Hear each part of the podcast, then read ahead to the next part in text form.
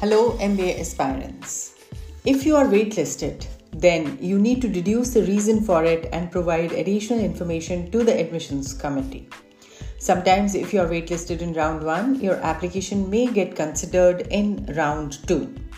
After having published podcasts in season 2 and season 3, I am excited to add yet another podcast to season 1. Welcome to season 1, podcast 31 of MBA Dr. CTC, that is Concept to Completion. I'm Dr. Vinita Singh, and while I help MBA aspirants with essays, recommendations, and interviews with almost 100% success rate for the top business schools, today's podcast titled Waitlisted MBA Applicants What to Do Next will reveal the necessary actions that an applicant should take proactively.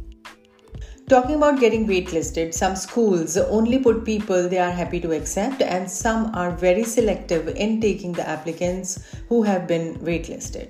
Assess your application and identify possible areas of improvement.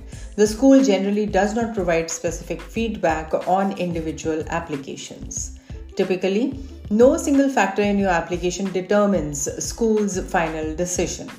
Review all parts of your application, including the academic, professional, and personal areas on which each candidate is evaluated. Academically, you can retake the GMAT or GRE and alleviate concerns. Please email your scheduled test date, and once you take the exam, please send your unofficial score report to the school. Even if your score does not improve, please send the new result. It will signal that you put forth additional effort to improve your application. International applicants may also consider retaking the IELTS or TOEFL.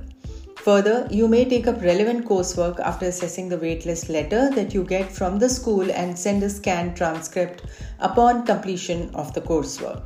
On the professional front, provide an updated resume, further information regarding your career goals, relevant skills and background, knowledge of the field, industry and or a plan for your career development, any new community involvement or leadership roles.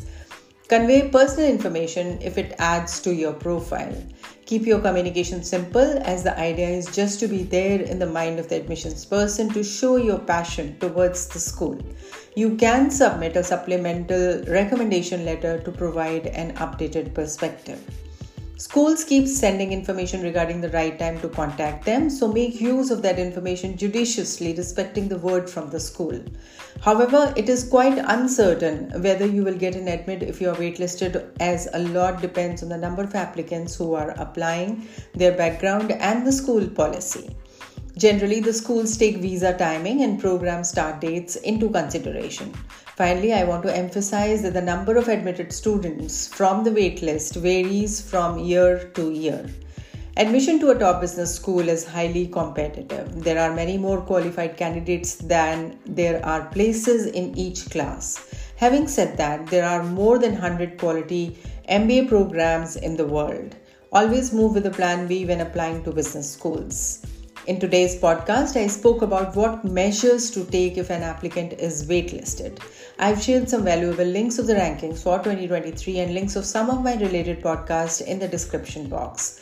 Do not forget to subscribe and like and leave a comment if you think I missed out any important point. May all your aspirations come true and you get an admit from your dream business school.